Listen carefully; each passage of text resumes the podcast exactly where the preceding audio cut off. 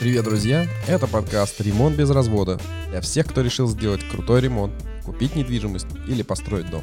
Мы – Олеся Зуева, дизайнер интерьера, и Руслан Шамурадов, серийный предприниматель.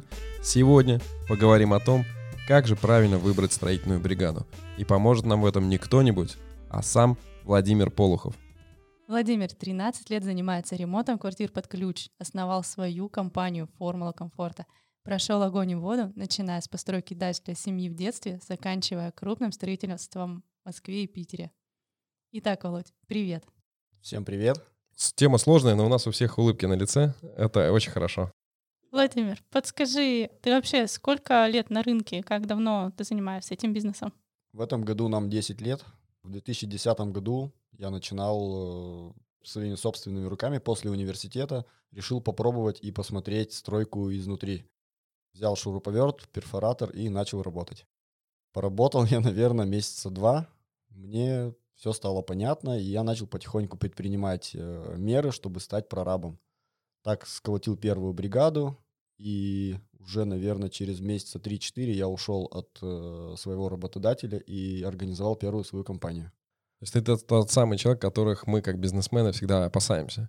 Люди, которых ты нанимаешь, обучаешь 2-3-4 месяца, а потом колотит свой маленький бизнес или большой бизнес? Да на самом деле не так было, просто мне хотелось понять изнутри, потому что я, так сказать, уже потомственный строитель, потому что у меня мама строитель, и хоть она и говорила, сын, не иди в стройку, все-таки как-то так меня затянула эта стройка, потому что мы всегда всей семьей что-то делали. То мы делали гараж, то мы строили дачу, потом мы купили дом, и его полностью изнутри все старое сняли и начинали отделывать там с нуля пол, стены, потолок. У тебя профильное образование строительное? Uh, нет, у меня не профильное строительное образование, у меня техническое образование, я теплоэнергетик по образованию. Ну что, мы доверяем Владимиру? Доверяем, он в стройке много лет и прошел а, это все с самого начала, до самых верхов, поэтому это, кстати, очень важный пункт, в том числе в подборе бригады, мы об этом сейчас скажем. Ну что, я тогда введу в курс дела. Мы пишем подкаст крайне полезный, прикладной. И у нас, э, по сути, с начала, да, старта работы, как со старта принятия решения о том, что нам необходим ремонт. Ремонт нам необходим по разным причинам. Либо мы купили жилье, новое жилье, решили обновить. Ну вот мы подошли к выбору строительной компании. На рынке мы знаем, что есть Строители самозанятые, бригады, бригадиры, строительные компании, большие, крупные, средние, мелкие. Как определять, в какую сторону двигаться? Как там с ценовым позиционированием? На что обратить внимание вот в этом аспекте? Я, как правило, и своих клиентов тоже ориентирую, как им подходить. А, надо для себя понять, э, какой ремонт человек хочет. Если это ремонт по дизайн-проекту, допустим, одна специализация, на чем конкретно мы специализируемся. Если ремонт косметический, там частичный, там отдельно ванная комната, еще что-то, здесь надо определиться для себя и искать конкретных профессионалов именно в этой области. Разберем конкретный случай. Если человеку нужен э, какой-то частичный ремонт, я не знаю, допустим, санузла, ему нужен, э, скорее всего, универсал-плиточник, и он подойдет ему. Единственное, чтобы не лохануться с качеством, потом уже в конце, нужно посмотреть на работу этого плиточника, пообщаться с этим плиточником лично, съездить на его объект, посмотреть, э, что он делает сейчас конкретно. То есть не то, что он там когда-то делал лет пять назад, там конкретно вот в сегодняшний день. Потому что бывают случаи, что человек делал там подружке, другу, там маме или брату мамы там когда-то. Навыки остались? Навыки, да, навыки, остались? навыки остались, может быть, там было свое стечение обстоятельств. Надо посмотреть, что сейчас находится. Есть ли у него инструмент, будет ли его качество именно приемлемо для вас, потому что, может быть, то качество, которое он делает, оно приемлемо для там, брата вашей мамы, но для вас конкретно оно будет неприемлемо. И тогда вот и получается потом такой момент, что люди для себя, у них были ожидания одни, а в действительности они получили другое. И потом винят строителей, допустим. Но даже не строители в этом виноваты. Ну или там конкретный человек. Просто они не понимали, они о разном разговаривали. Чаще всего вот этот момент бывает. Если брать ну, другое, на что мы нацелены, когда клиент хочет получить качественный ремонт по дизайн-проекту, мы там делаем перепланировки, все там полностью ломаем, там еще что-то. Ну, я думаю, что нужно обращаться все-таки в компанию, а не к фрилансерам, потому что у компании больше опыта работы во-первых, с дизайнерами, с другими подрядными организациями, то есть там мебельщики привлекаются, люди, которые устанавливают окна, двери. И плюс, ну, я считаю, что мы, компания, являемся как генподрядчиками, то есть мы всех других людей, мы их объединяем. Я думаю, что вряд ли найдется какие-то такие фрилансы либо бригады, которые будут это делать. Потому что у них, ну, во-первых, навыка этого нету, во-вторых, во-вторых, они это не делали никогда. То есть, может быть, даже если они скажут, что да, да, мы будем делать, но как? как? Нет, но есть самозанятые, которые заходят, универсальные самозанятые, которые заходят на объект, ну, делая ремонт в квартире, да, они говорят, мы можем все, мы можем плитку постелить, мы можем стиральную машинку подключить, покрасить, и у нас руки золотые, мы на потолке наклеим стеклохолсты, зашпатлюем. Разве нет? Ну, допустим, а кто будет нести ответственность за то, что если где-то что-то не сойдет? Ну, вот например, ты, Руслан, имеешь в виду, это один человек или это бригада заходит и говорит? Ну, я имею в виду, что э, в любом случае ты ведешь переговоры с одним человеком, да, к тебе приезжает кто-то на переговоры, ты говоришь, вы можете сделать, вот у меня есть дизайн-проект, можете мне сделать ремонт? Тебе говорят, да, конечно, можем. Сколько это займет? Там, три месяца. Говоришь, а надо за два. Они тебе говорят, окей, за два месяца тоже можем. Да? Сколько это стоит? Я не знаю. 10 тысяч рублей квадратный метр, да? Окей. А за 7 можете? За 7 тоже можем и так далее. Поехали, да, то есть компания, которая... Не компания, по сути, да, это... Э, это, наверное, самозанятые как раз ребята, которые, может быть, начинают, может быть, э, там, тоже решили попробовать, взяли в руки шуруповерт и решили, решили попробовать. Вполне возможно. Но на рынке этого много, вот по моим наблюдениям. Я все-таки в строительном рынке. Я вижу, что очень хаотичный рынок, очень много непрофессионалов, очень много шарлатанов откровенных. Как в этой связи распознать, ну что значит найти плиточника, да, например, если мне надо, даже санузел надо сделать, найти плиточника, как, где его искать? В сети, да, первый вариант возникает, у знакомых второй вариант. А, ну вот в сети, окей, все красиво пишут, проверить подлинность фотографий, ну, наверное, вряд ли, да. Отзывы, как известно, накручиваются. Тоже все такое условное. Вот, может быть, опыт, из опыта а, можно что-то посоветовать? Ну, я говорю, что нужно, во-первых, э, контакт с этим человеком живой и посмотреть на этого человека. Ну, я не знаю, многим, может быть, станет понятно, выдает он себя за того, какие картинки в сети он выложил, или не за того. И на данный момент, если у него есть объект, а у классных мастеров всегда есть объект. Как правило, у них есть очередь. Что если он один санузел заканчивает, то он переходит на второй санузел. Если он сидит без работы сегодня, но это как-то должно насторожить э, человека, который ну, решил себе вот такого мастера вызвать. Ну, потому что какая причина, что он сидит без работы? Это любопытно, я не думал об этом. Да, то есть э, востребованный, если ты делаешь качественную работу, ты востребованный на рынке, а значит, у тебя на несколько месяцев вперед расписана, по сути, работа. И если тебе клиент говорит, или там прораб, если он тебе говорит, что да, мы можем там послезавтра выйти, то это скорее э, должно отпугнуть. Ну да, если тем более они как самозанятые. Если компания так говорит, то, как правило, компания берет э, столько, сколько она может освоить. Но опять же, не все компании. Компания компании рознь, я, наверное, по себе сужу, что не беру больше, чем могу освоить.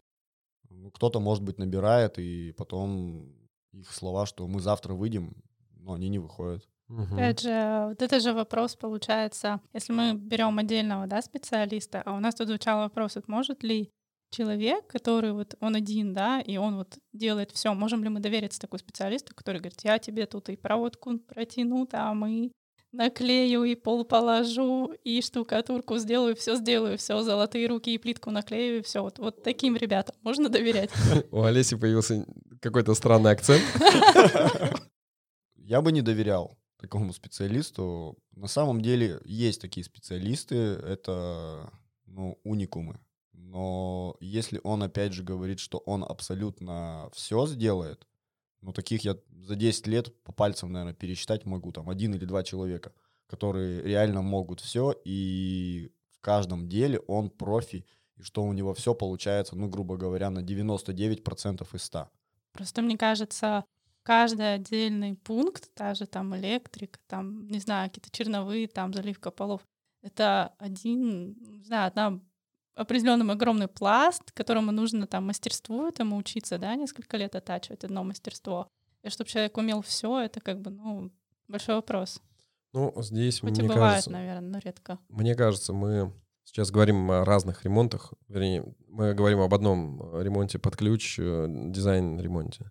Если посмотреть на косметический ремонт, то там, как правило, нет никаких сложных операций. Вот с косметическим ремонтом, и мы тоже судим по нашей обстановке в, в городах-миллионниках, где огромное количество работы там, и так далее, и так далее, где скорее не хватает рабочих рук. А если посмотреть на города э, там, с меньшим количеством населения, там строители вынуждены ввиду малого объема работы выполнять работы разного характера. Там, с точки зрения косметического ремонта, один человек может вполне себе делать разную работу. То есть э, я услышал, что э, плитку можно постелить да, по- по-разному. Качество, которое может устраивать при том, что мы делаем просто косметический ремонт, оно вполне может э, устраивать там один универсал, который и обои клеит, и красит, и плитку кладет. А если мы говорим о дизайне от кутюр, да, то тогда уже невозможно без специализации, без оборудования, без, ну, по сути, без строительной компании. Правильно я уловил мысль?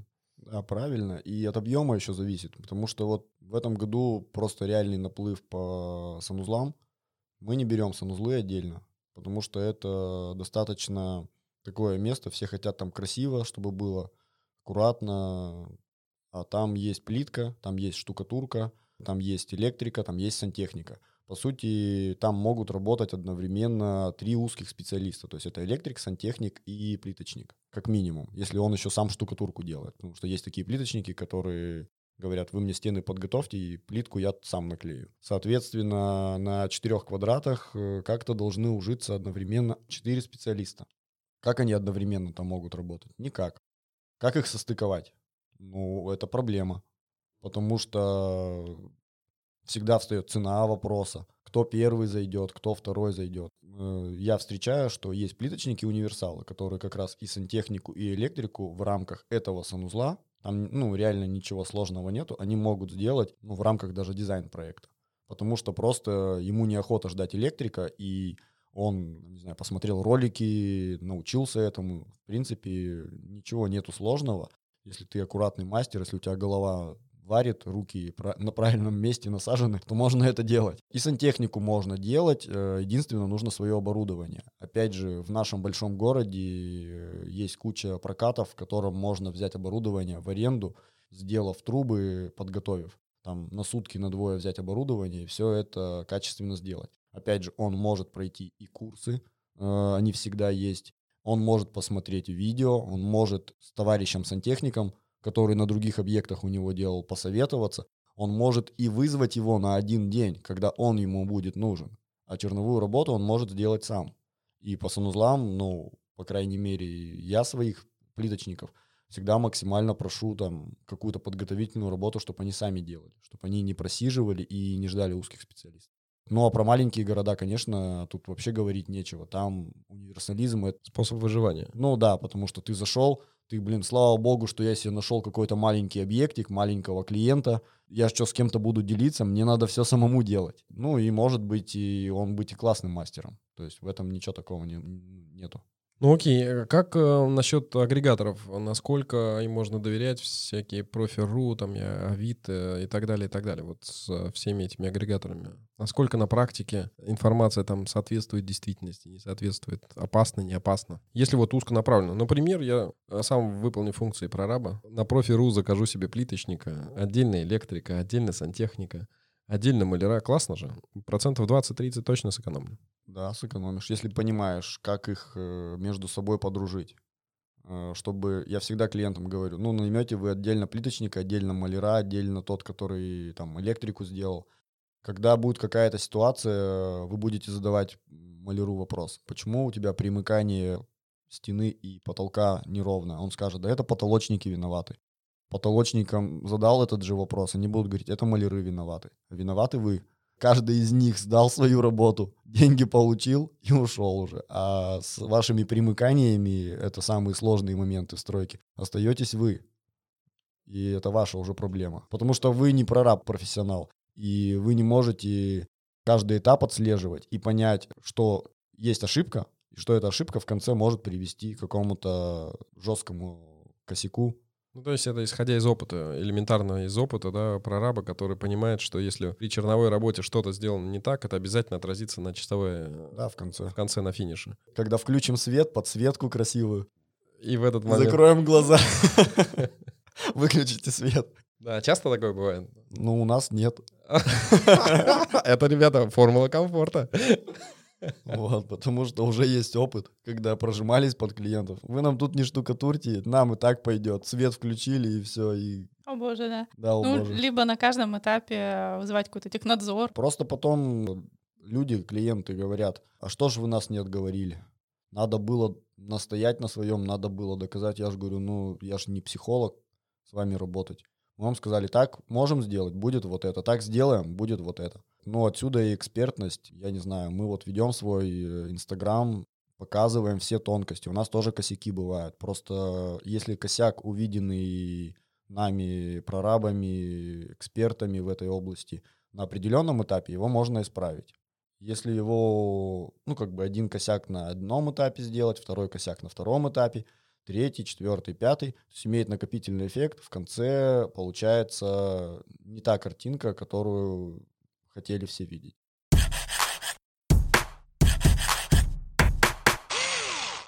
После того определили мы, что все-таки, наверное, со строительной компанией, да, имеет смысл э, работать, нежели с э, там, уни- универсалом самозанятым. Если такого рода возможность есть, финансовая во- возможность вообще в доступе, есть рекомендованные строительные компании, окей, мы обращаемся к ним. Какие вопросы? То есть мы встречаемся, если я правильно понимаю, с кем-то из э, менеджмента да, этой компании. В лучшем случае с прорабом, который сам, конечно, не работает. Как нам понять, за этим прорабом есть ли там специалисты или нет? Сам прораб вообще специалист или нет? Какие вопросы, может быть, задать такие проверяющие чек-вопросы, чтобы понять, на п- профит тут перед нами или так э, YouTube насмотрелся? Ну, я вот всегда спрашиваю, работала бригада ли с крупноформатной плиткой, если даже отвечаю да-да-да, я говорю, а как вы ее кладете? А как ее класть? А, говорю, крупным форматом на 3D крестики. Мне когда один знакомый товарищ сказал, что я кладу на обычные крестики, все получится, я говорю, да. Ну, нас часто спрашивают, допустим, а вы пилите углы под 45? Мы говорим, да, пилим. Ой, фу, слава богу. Что это проблема? Ну, видать, э, есть фрилансеры самозанятые, которые говорят, нет, мы не пилим. Ну, потому что это нужно, нужно отвести на... на- На акварезку, на акварезку. либо Заказывать. нужно иметь свой станок профессиональный, который будет без сколов хорошо, качественно пилить. Ну, плюс это дополнительное время с этим углом.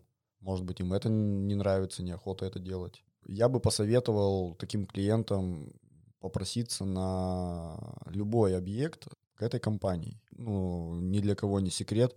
Например, с клиентами встречаемся, даже те клиенты, которые говорят, да мы видим вас, Инстаграм, мы видим каждый день вас, мы уже за вами полгода следим, мы вам доверяем, нам ваш подход нравится. Я говорю, нет-нет-нет. Поехали, сначала съездим к вам на квартиру, посмотрим, что у вас, ваш проект, какие-то консультации дадим. Э, Вы посмотрите, мы вообще разбираемся в этом, не разбираемся. Да мы вам доверяем, доверяем. Я говорю, нет-нет, как бы есть определенная схема, мы так делаем. Потом мы едем на наш объект. У нас всегда несколько объектов в различных стадиях. Я ну, раньше показывал только финальную стадию, сейчас показываю два объекта. Один в процессе работы, ну, уже есть что посмотреть. Не демонтируем там, допустим, уже там шпаклевка есть, уже плитка где-то уложена. Реальный объект, реальные люди, реальный день. Как, Просто как это делается в, обычную, в обычной жизни?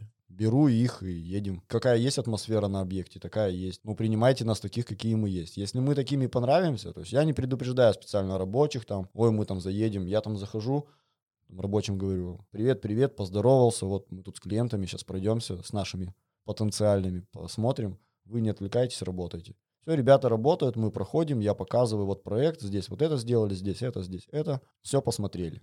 Едем на следующий, там более финишная стадия, ну, если такая есть возможность. Бывает прям предчистовое, все уже там клининг остался сделать, показать. Ну, это тоже важно. Тоже важно.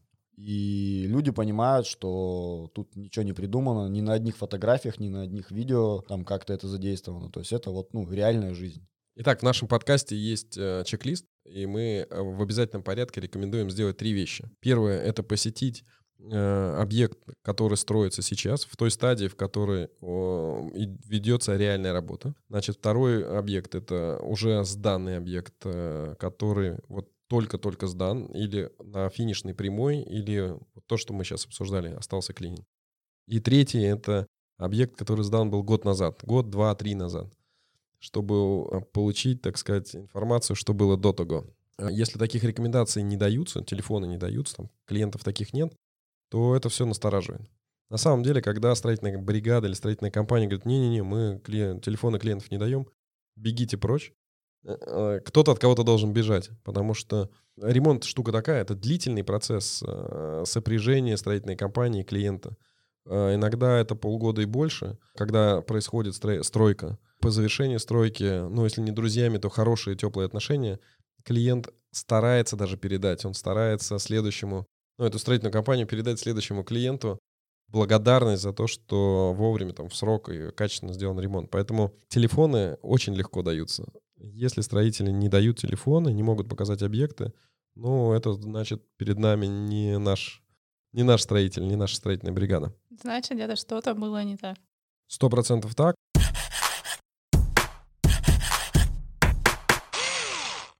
Чаще сейчас встречается с дизайн-проектами э, ремонта или без, как, как из практики? Ну, в последнее время это наша основная специализация, и даже если клиенты пришли без проекта, то мы настаиваем на том, что был проект, хотя бы технический. Э, рабочая документация? Ну да, чтобы были понятны, где розетки, где выключатель, как светильники расставили, где какая мебель стоит. Ну, для меня конкретно самый основной план — это план расстановки мебели. Ну, это самый первый. Почему? Ну, потому что есть понимание, где нужен угол 90 градусов, где какие примыкания будут для начала. Все верно, и понятно, и где электрику, да, и чтобы электрика не находила там куда-нибудь там за, за шкаф, та же розетка, да, не пряталась. Да. То есть тут уже можно понять, что дальше делать. Чтобы потом не пришлось что-то переделать, потому что часто без проекта люди просто берут и говорят, ой, ой, нет, нам тут розетка не нравится, ой, ой, перенесите, это потом затягивается и допами и так далее. Это бесконечная история. Ну да, людям просто сам даже объясняю, что вы же где-то тоже работаете, у вас есть профессиональная деятельность, скорее всего, вы там заняты каждый день. Представляете, вот э, нашему электрику нужно будет показывать каждую розетку. Может быть, не по разу. Вы готовы в течение нескольких недель показывать э, эти розетки, а потом их передвигать. Если будет передвигать, то это за дополнительную плату. Мы не любим переделывать, мы любим сделать один раз и навсегда. Не то, что нам ну, сложно это сделать или еще что-то. Нам даже денег не надо. То есть у нас просто такое кредо, так сказать, сделали, чтобы не переделывать.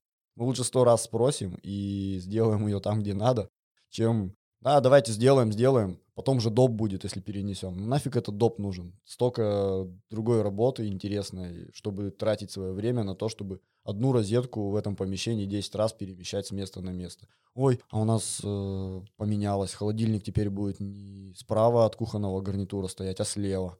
Можно там розетку сделать? Ну, ладно, давайте сделаем. Если это продолжается бесконечно, ну, нам тоже же нужно удовольствие от работы получать, а не переделывать все. Супер. Наконец-то мы услышали от строителей, что они хотят получать удовольствие от процесса. Что им нужен дизайн-проект? Это дизайн-проект. Сто процентов дизайн-проект. А что происходит? Вот э, я знаю, что часто клиенты заказывают дизайн-проект у дизайнера или дизайн-студии, а потом самостоятельно находят строительную бригаду. И на этой почве возникает немало конфликтов, э, сложных ситуаций. Как клиенту не попасть в такой вот э, между молотом и наковальней? Потому что в конечном итоге клиент, как судья, да, становится, разводит всех по разные стороны, в синий угол, в красный угол. Конечно, тут и в выборе дизайнера, смотря как подошли, потому что тут тоже момент такой, что и дизайнеров куча разных есть, и хороших, и плохих, и мало опытных и много опытных. Надо смотреть на то, с кем дизайнеры тоже работают. Если все-таки так случилось, что дизайнер это один человек, а строители это другие люди, они раньше были незнакомы. Я думаю, можно какой-то пункт в договоре предусмотреть э, клиенту, настоять и с дизайнером, который будет авторский надзор проводить, и строители, которые будут строить, что они должны между собой контактировать. Ну, что значит контактировать? Это по вторникам в 14 часов контактируйте? Ну, это, это как это выглядит? Ну, это же входит, подожди, Руслан, смотри, это же входит, получается, в авторский надзор, это регулярные какие-то выезды, ведение журнала авторского надзора, где мы все таки прописываем, да, какие решения приняты, какие нет, и все это видит заказчик. То есть если где-то даже возникают конфликты, это опять же действительно о выборе дизайнера и строительной бригады. Если вы там и там качественно выберете, то как бы они договорятся, потому что каждый профессионал своего дела, каждый знает, что он нарисовал, да, что он не просто там с головы что-то придумал, а понимает примерно, как это реализовать, либо советуется со строителями, как это реализовать, даже если не знает. И в итоге они все равно приходят к какому-то единому мнению. Либо если дизайнер, который там, ну, нафантазировал, или он только-только закончил институт, да, ему еще тяжело ориентироваться. Тут уже, конечно, Означает ли это, что э, конфликт между дизайнером и строителем косвенно показывает нам, как клиенту, что кто-то из них не специалист? Или, или нет? Или все-таки это не так? Ну, скорее всего, не так. Могут быть и одни специалисты, и другие. Тут могут быть какие-то амбиции или еще что-то. Ну, я не знаю. Я тоже часто о таких конфликтах слышал, но мы с многими дизайнерами работали, ни с кем никогда не конфликтовали. Момент подхода, момент отношения строителей к дизайнерам и дизайнеров к строителям. Потому что если какого-то надменного нету ни у тех, ни у других, то всегда можно найти решение. И главное, клиент, если займет позицию такую, что, ребят, вы профессионалы, дизайнер вы в своем, строители вы в своем, я хочу максимально получить ту картинку, которую вы мне, дизайнеры, предоставили. Вот поэтому вы решайте вместе. Меня постарайтесь, ну, по минимуму впутывать во в какие-то вещи. Вот. Решайте это вместе. И тогда ну тогда получается хорошо. Вообще я хочу сказать, что дизайнер-строитель — это, в принципе, должна быть команда. И наша единственная цель должна быть выполнить все, как, как вот нарисовано в проекте, потому что бывают как со стороны амбиций, там могут быть там дизайнера, даже если он там что-то неправильно рисовал, а также со, амбиции со стороны строителя, которые начинают предлагать свои решения, с таким тоже сталкивалась. Это большой стресс, ты понимаешь, блин, а зачем ты взялся Почему ты сказал, что по дизайн-проекту все сделаешь, когда ты начинаешь предлагать как-то по-другому все поставить, по-другому поставить унитаз. Ну, тоже вопрос. Ну, это как раз возвращаемся к первому вопросу. Как выбрать строителей? Про то, что я и говорю, что если вы надумали делать ремонт по дизайн-проекту, вы ищите строителей, которые делали не один раз в жизни ремонт по дизайн-проекту, непонятно в каком году. Вы делаете выбор в пользу тех строителей, которые делают это каждый день как отжимания, то есть они отжимаются, тренируются каждый день, э, работали с таким дизайнером, работали с таким дизайнером, работали с таким дизайнером. Значит, э, умеют и это делать, и это делать, и это делать. И, как правило, смотрите еще стили, в каких, например, у них есть. Если это так же, как про дизайнеров, да, правильно я говорю, Олесь? Кто-то, да, раб, кто-то работает там в минимализме, в скандинавском стиле, допустим. Ему говорят, классику нарисуешь? Нарисую. Так вы посмотрите его портфолио, он рисовал хоть раз классику или нет. Если не рисовал, возможно, и нарисует. Но если он специализируется по классике, так он, наверное, и больше всякой вариативности предложит. Также и в строителях. Если строители делают только минимализм, им дали проект классный, прикольный, с классикой. Там розеточки, молдинги, багетики, карнизики. Но строители никогда это не делали. Это не говорит, что они плохие строители. Они классные строители, но они просто эту работу не делали. И как она у них получится, это пока еще, ну, такой знак вопроса. Может быть хорошо, может быть плохо. Ну, если вы как клиент хотите, чтобы на вас поставили эксперимент, то, а, то, то пожалуйста. пожалуйста. Да? А так, в целом, я услышал такой, если давать совет клиентам, то надо не вмешиваться, да, в даже если назревает конфликт между строителем и дизайнером, наверное, в целом это неплохо для проекта, да, потому что они, значит, заинтересованы в реализации проекта. То есть конфликт на профессиональном поприще, да, это не так уж плохо значит, они разбираются, значит, есть какая-то проблема, и они ее решат. Главное не становиться тем самым судьей, не вмешиваться третий, третейским судьей, да, не вмешиваться, в, разделяя их там, э, отдавая предпочтение либо строителю, либо дизайнеру. Пожалуйста, ребята, вы разберитесь, но я принимаю результат как клиент. Мне нужен воплощенный дизайн-проект, правильно? Такой совет можно дать. Да, все верно. Да, это скорее уже даже не конфликт должен быть, а все-таки решение задач. То есть мы видим задачу, мы должны ее решить. Ну да, тут, имеется тут в виду... без эмоций, без конфликта. То имеется в виду либо это... должно быть так. Назовем его профессиональный спор.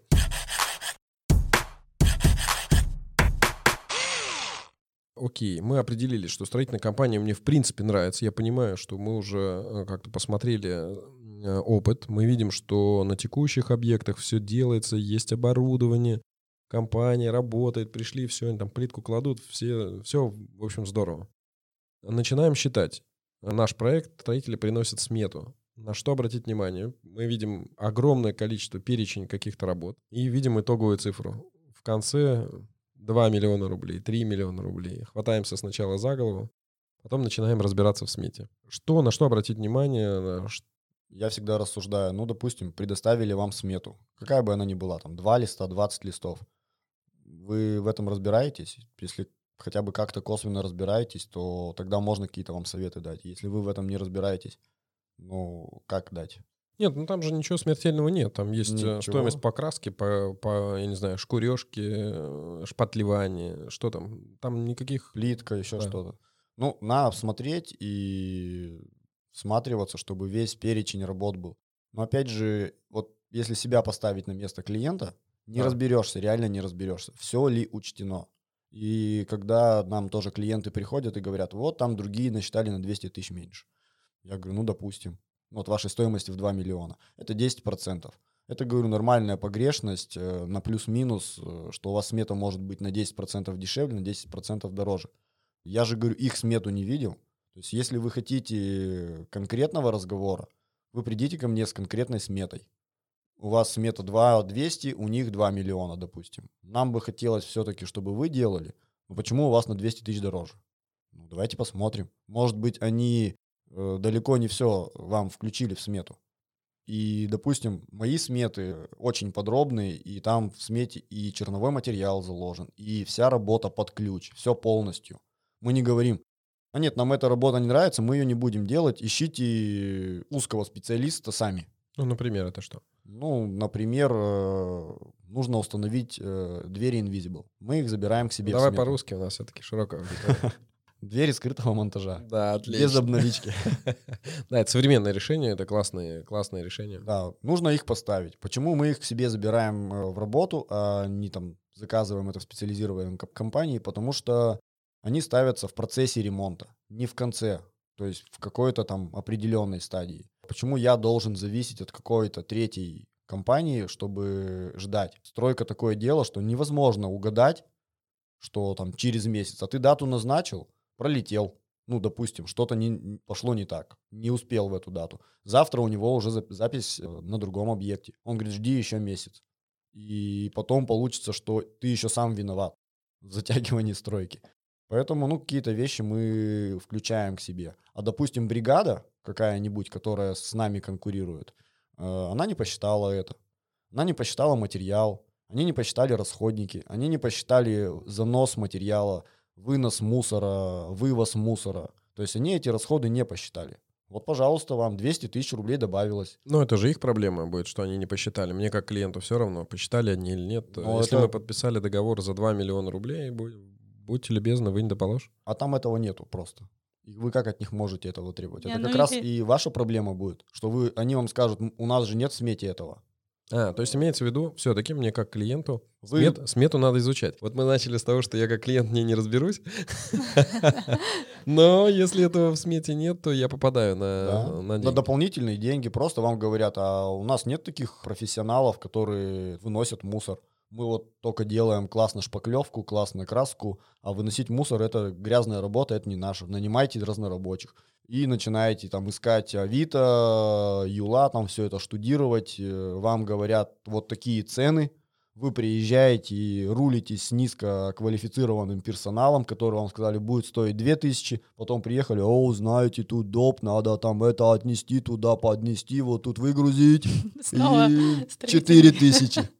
Вот и такую, это Владимир показал большую, как бы я, просто этого не видно, да, слушателям. Вот такую, это Владимир показал вот такую, это большую он имел в виду. Да, да. А, опять появился вот у нас тот самый акцент. Или там плитку надо поднять, элементарно, там 500 килограмм, стоит машина, он говорит, о, у вас плитка 1200 на 600, а я думал, тут маленькие коробочки, слушайте, тут не 1200 будет стоить, а 2400. Она не рассчитывала на эти деньги. И, и вот этот развод постоянно а покажите, куда нести. А тут машина стоит, сейчас говорит, вы выгружать не будете, мы вам еще за простой, короче, начислим. Тот самый развод на, при ремонте, который происходит зачастую. Окей, э, чтобы этого избежать, как не попасть на этот развод? Да сравнивайте э, просто сметы компаний. А Ну, как, или- как сравнить, если мне как клиенту сложно разобраться? Ну, реально, это 8-9 страниц текста, таблицы, как правило, да, вот тут потолки, там стены, установка, инсталляция, э, куча параметров. На что ориентироваться, на где, где те самые костыли, на которые можно мне, как клиенту, не попасть в того самого разводящего. Ну, наверное, хороший ремонт э, дешево не может стоить так же, как и хороший автомобиль. Вот, если слишком дешево предлагают, ну, к примеру, одни конкуренты рассчитали 2 миллиона, другие говорят, да, мы за миллион то же самое сделаем. Как-то вы должны насторожиться. Ну, собрали несколько предложений и посмотрели, насколько они друг от друга отличаются. Если вы пошагово шли все правильно, как э, мы сейчас с самого начала рассуждали, что вы постили строительную компанию, несколько объектов, вы увидели, что у них есть свой персонал, что у них есть свой инструмент, что у них хорошее качество, у них есть э, своя медийность какая-то где-то, то есть они о себе говорят. Ну, как правило, там не может сильно различаться стоимость их услуг, потому что мы на рынке находимся. Это, ну, плюс-минус 10-15%. Скрытые работы, которые в сметах заложены или не заложены, этот объем этих скрытых работ, он как-то, э, ну, в процентах его можно оценить или нет? Или, например, у меня в чек-листе точно записано, что при э, предоставлении сметы клиенту дополнительные работы не могут превышать 10-15%. Ну, это правильно. То есть они в любом случае могут возникнуть, ввиду того, что ты, ну, в процессе стройки может возникнуть все что угодно. Чтобы не нанести финансовый урон клиенту, да, это не должно быть, ну, ну, превышать там 15%, потому что свыше 15% это уже разные категории Развод. ремонта. Это развод. Да, то есть вот этот пункт предусмотреть обязательно при подписании договора. Да, можно просто пункт этот договор включить, да и все. Еще хочу вернуться к вопросу изучения сметы, если все-таки понимаете, да, какие материалы. А посмотреть даже в интернете а, стоимость, например, была такая ситуация, что, и они бывают, кстати, на самом деле, вообще периодически попадаются, что стоимость даже тех же материалов занижается в смете, чтобы изначально привлечь клиента. А по факту потом придется на чем-то экономить, строитель экономит или на бригаде дешевые, либо какие-то бушные материалы, либо что-то еще происходит, какая-то беда. То есть вот на это обратить внимание. Еще у меня, кстати, Владимир, такой вопрос родился сейчас. А должны ли строители предоставлять расчет а, без а, того, что мы подписываем договор? То есть предварительный расчет какой-то можем просить? Многие отказывают в этом. Мы тоже отказываем. Ну, имеется Ну, в виду подробный, да? да? Подробный расчет. Схема у нас какая? Когда мы с клиентами уже ознакомились с их проектом, показали, кто мы, что мы, я озвучиваю бюджет, ну, глядя на проект. Допустим, смотрим, квартира 100 квадратов, 2 миллиона, работа и черновые материалы.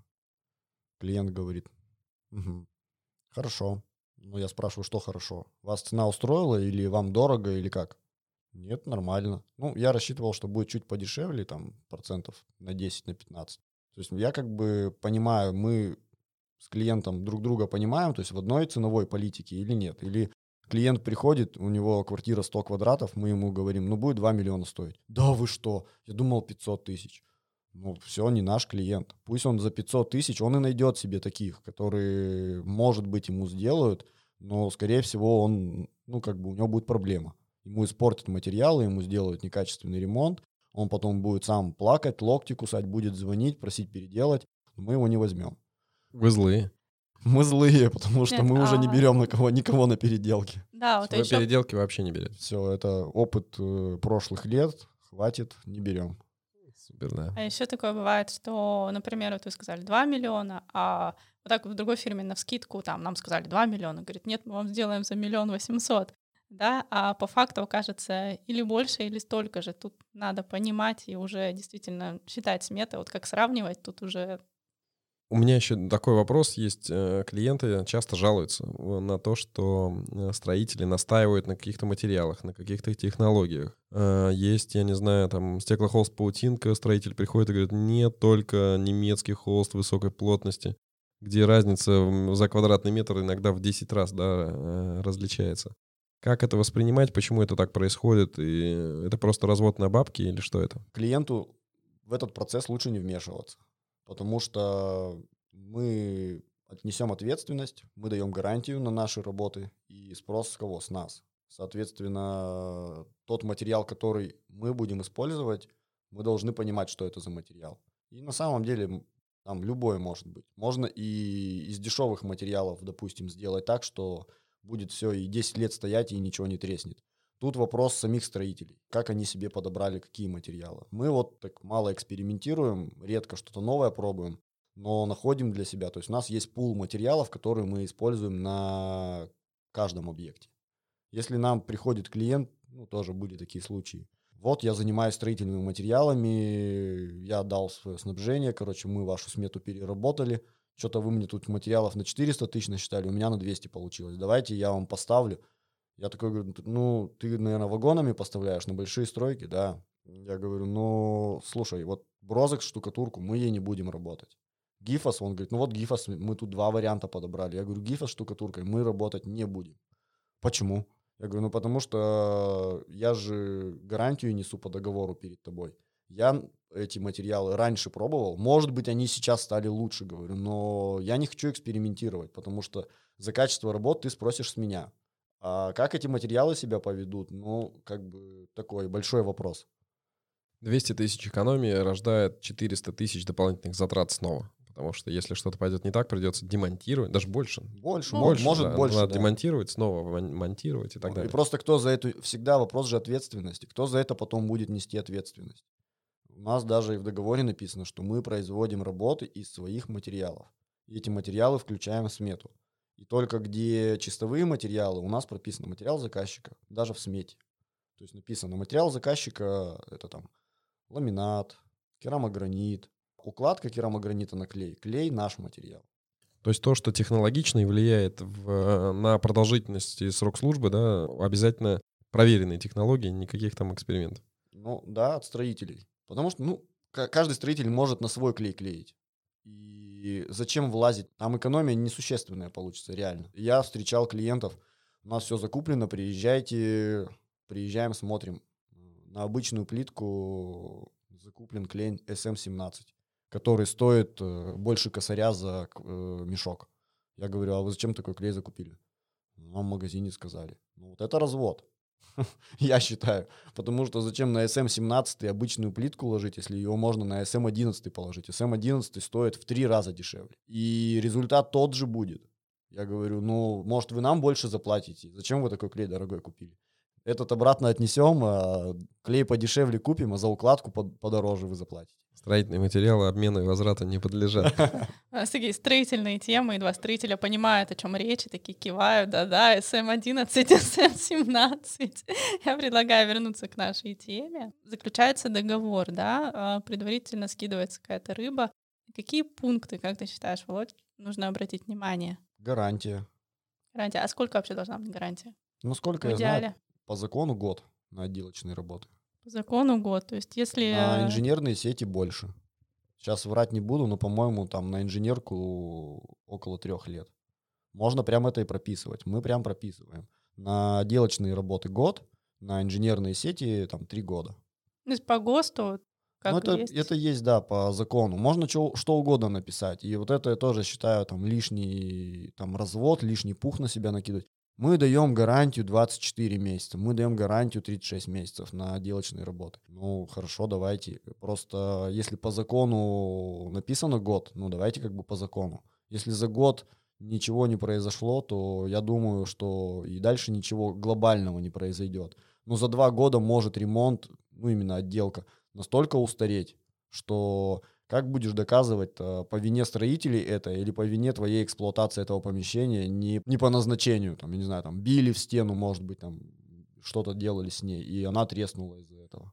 Ну, что такое гарантия на отделочные работы? Это тоже такой вопрос, на самом деле. Ну, звучит вроде легко и просто. Что есть гарантия? Ну, окей, там обои отклеился, там кусок э, подклеили. А что, что еще такого? Ну, плитка, чтобы не отвалилась. Ну, плитка, если через три года отвалится, наверное, это тоже гарантийный срок. Э, гарантийный срок или нет? Так в этом вся и суть, что люди думают, что вот там больше им гарантию дали, это лучше или хуже. На самом деле первые там межсезонье, то есть между весной и летом, между зимой и весной, то есть произойдет что-то. Если что-то отпало, то оно отпадет в первые полгода. Мгм. Если оно не отпало, он будет 10 лет стоять, и ничего с ним не будет. Ну, просто если есть какие-то материалы, там, которые там имеют свое старение, там, выцветание или еще что-то, оно все равно произойдет. Вот я за это качество говорю. Ну да, да. На самом деле клиенты просят больше, 3-5 лет гарантии. И я встречаю довольно большое количество договоров, где это прописано. Все верно. Если в течение года первого ничего не произошло, сезонные смены, то, в принципе, там ничего не произойдет. Поэтому можно смело писать и 5 лет, но клиент ну, как бы получит тот же самый результат примерно. Да понятно, это просто адекватность. Зачем клиент хочет это написать? Я же тоже спрашиваю. Вы хотите, что через 4 года или чер- через 4,5 за счет нас обновить свой ремонт и начать нам указывать на какие-то мелочи, которые за 5 лет прошли? Понятно, что мы наймем нормальных юристов, и мы не будем это переделывать, потому что, ну, я встречался с э, рекламациями других э, производителей, например, по ламинату или еще что-то. Там уже не так все просто доказать. Например, с ламинатом что-то случилось, у них приезжает специалист, он меряет э, влажность температуры в квартире, там, как вы его эксплуатировали, смотрит, там, я не знаю, там, ну, там куча всяких требований. Э, Если одно из требований нарушено, он говорит, не к нам вопрос. Но все так. всё У вас так. строители неправильно смонтировали ламинат. Зазор сколько? Должен быть 8 миллиметров. У вас 7, все, у вас не по ГОСТу. Все, ребят, до свидания, я пошел.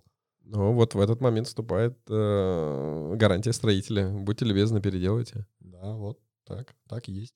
Ну, то есть гарантия — это гарантия того, что строители знают вот эти как раз технологии, технологические процессы какие-то, и их не нарушают. Потому что нарушение может привести к какому-то вот моменту, что там ламинат разъехался, не знаю, там плитка отвалилась. Я в этом году просто шквал обращений, приедьте, посмотрите наш ремонт. Приезжаю, там, на два, там, ездил, смотрел. Ох, вообще жесть, просто реальная жесть.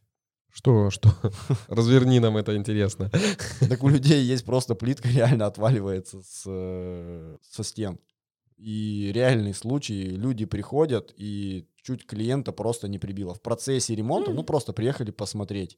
Э, Плитка падает, разбивается о ванну, коц- коцается ванна, реально чуть клиента не пришибло. И Ужас. вот, вот, вот так делают тоже ремонт. У других э, наделали так, что есть моменты, меня спрашивают, а как это поправить? Например, потолок уже, я не знаю, на сколько слоев окрашен, там перешпаклеван, стыки обоев, там все видно, когда солнце в окно заходит. И меня клиенты спрашивают, ну как это переделать? Я говорю, ну либо все сломать и заново сделать, э, либо, говорю, смириться с этими Полосочками считать мел- их мелочами жизни, мелочами жизни и остаться, говорю, просто сделать вывод на будущее и не работать с этой бригадой, там, работать уже с другими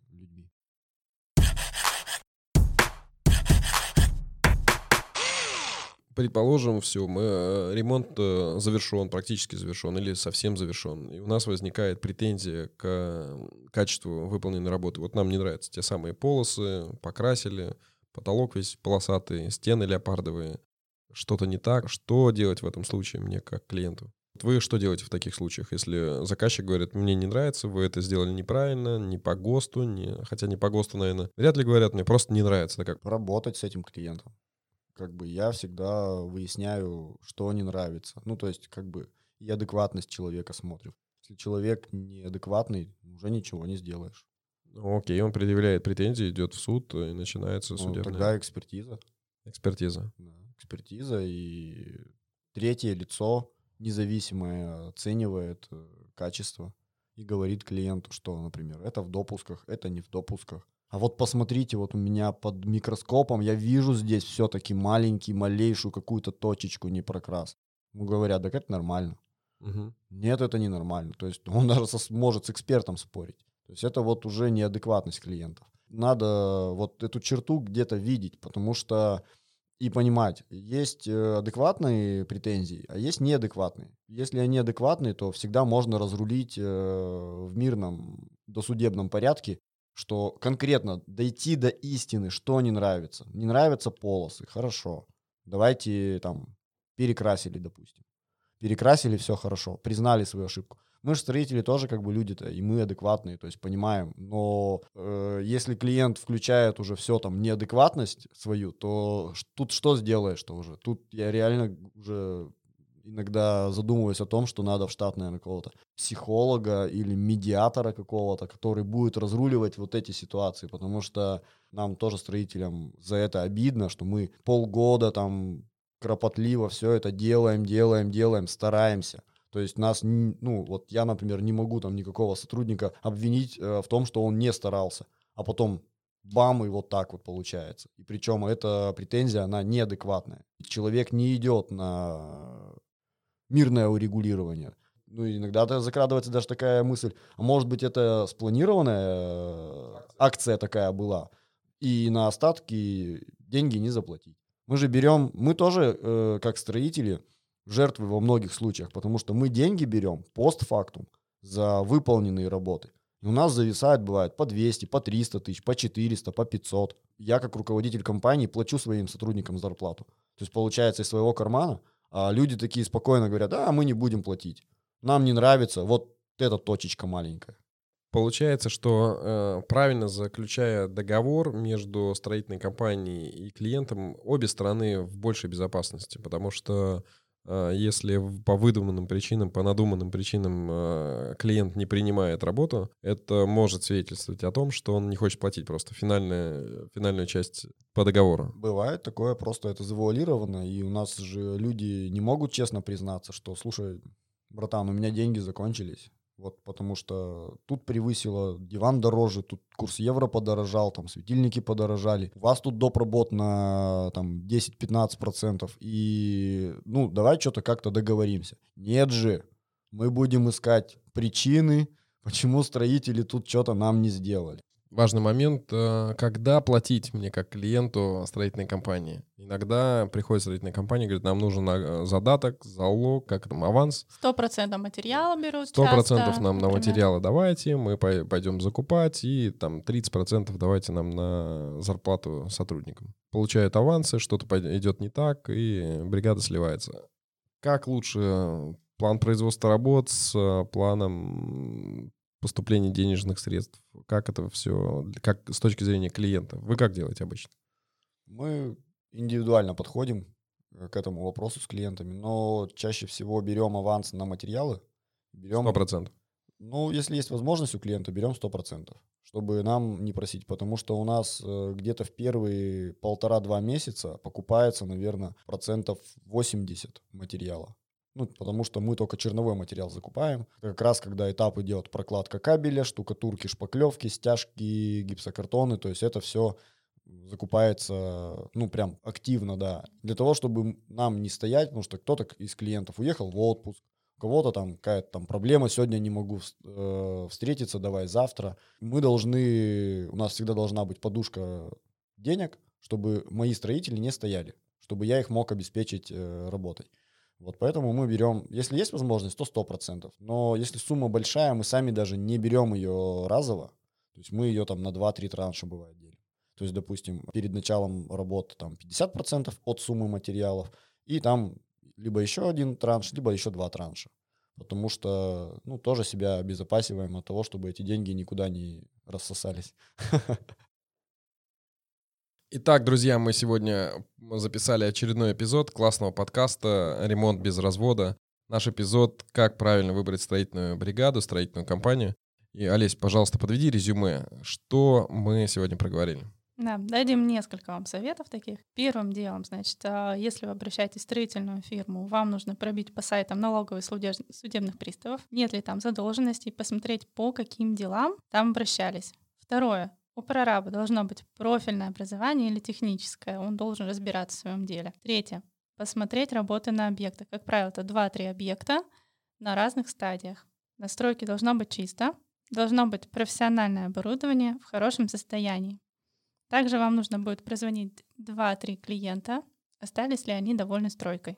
А, выяснить, пользуется ли бригада современными технологиями. Это может сделать дизайнер, или мы сейчас подготовим вам чек-лист с опросником Далее, если такой совет, если строители говорят идеально недорого, сделаем все без проблем, то стоит тоже насторожиться, потому что хороший ремонт все-таки стоит денег. Нужно узнавать, есть ли прайс-лист, есть ли ППР, договор и смета. А также в заключение хочу сказать, что хороший строитель, любящий свою работу, любит решать нестандартные задачи. Ну что, спасибо, ребят, большое. Володь, тебе огромное спасибо, что нашел время в своем плотном-плотном-плотном графике строителя для нас. Спасибо тебе большое. Это был классный, увлекательный разговор.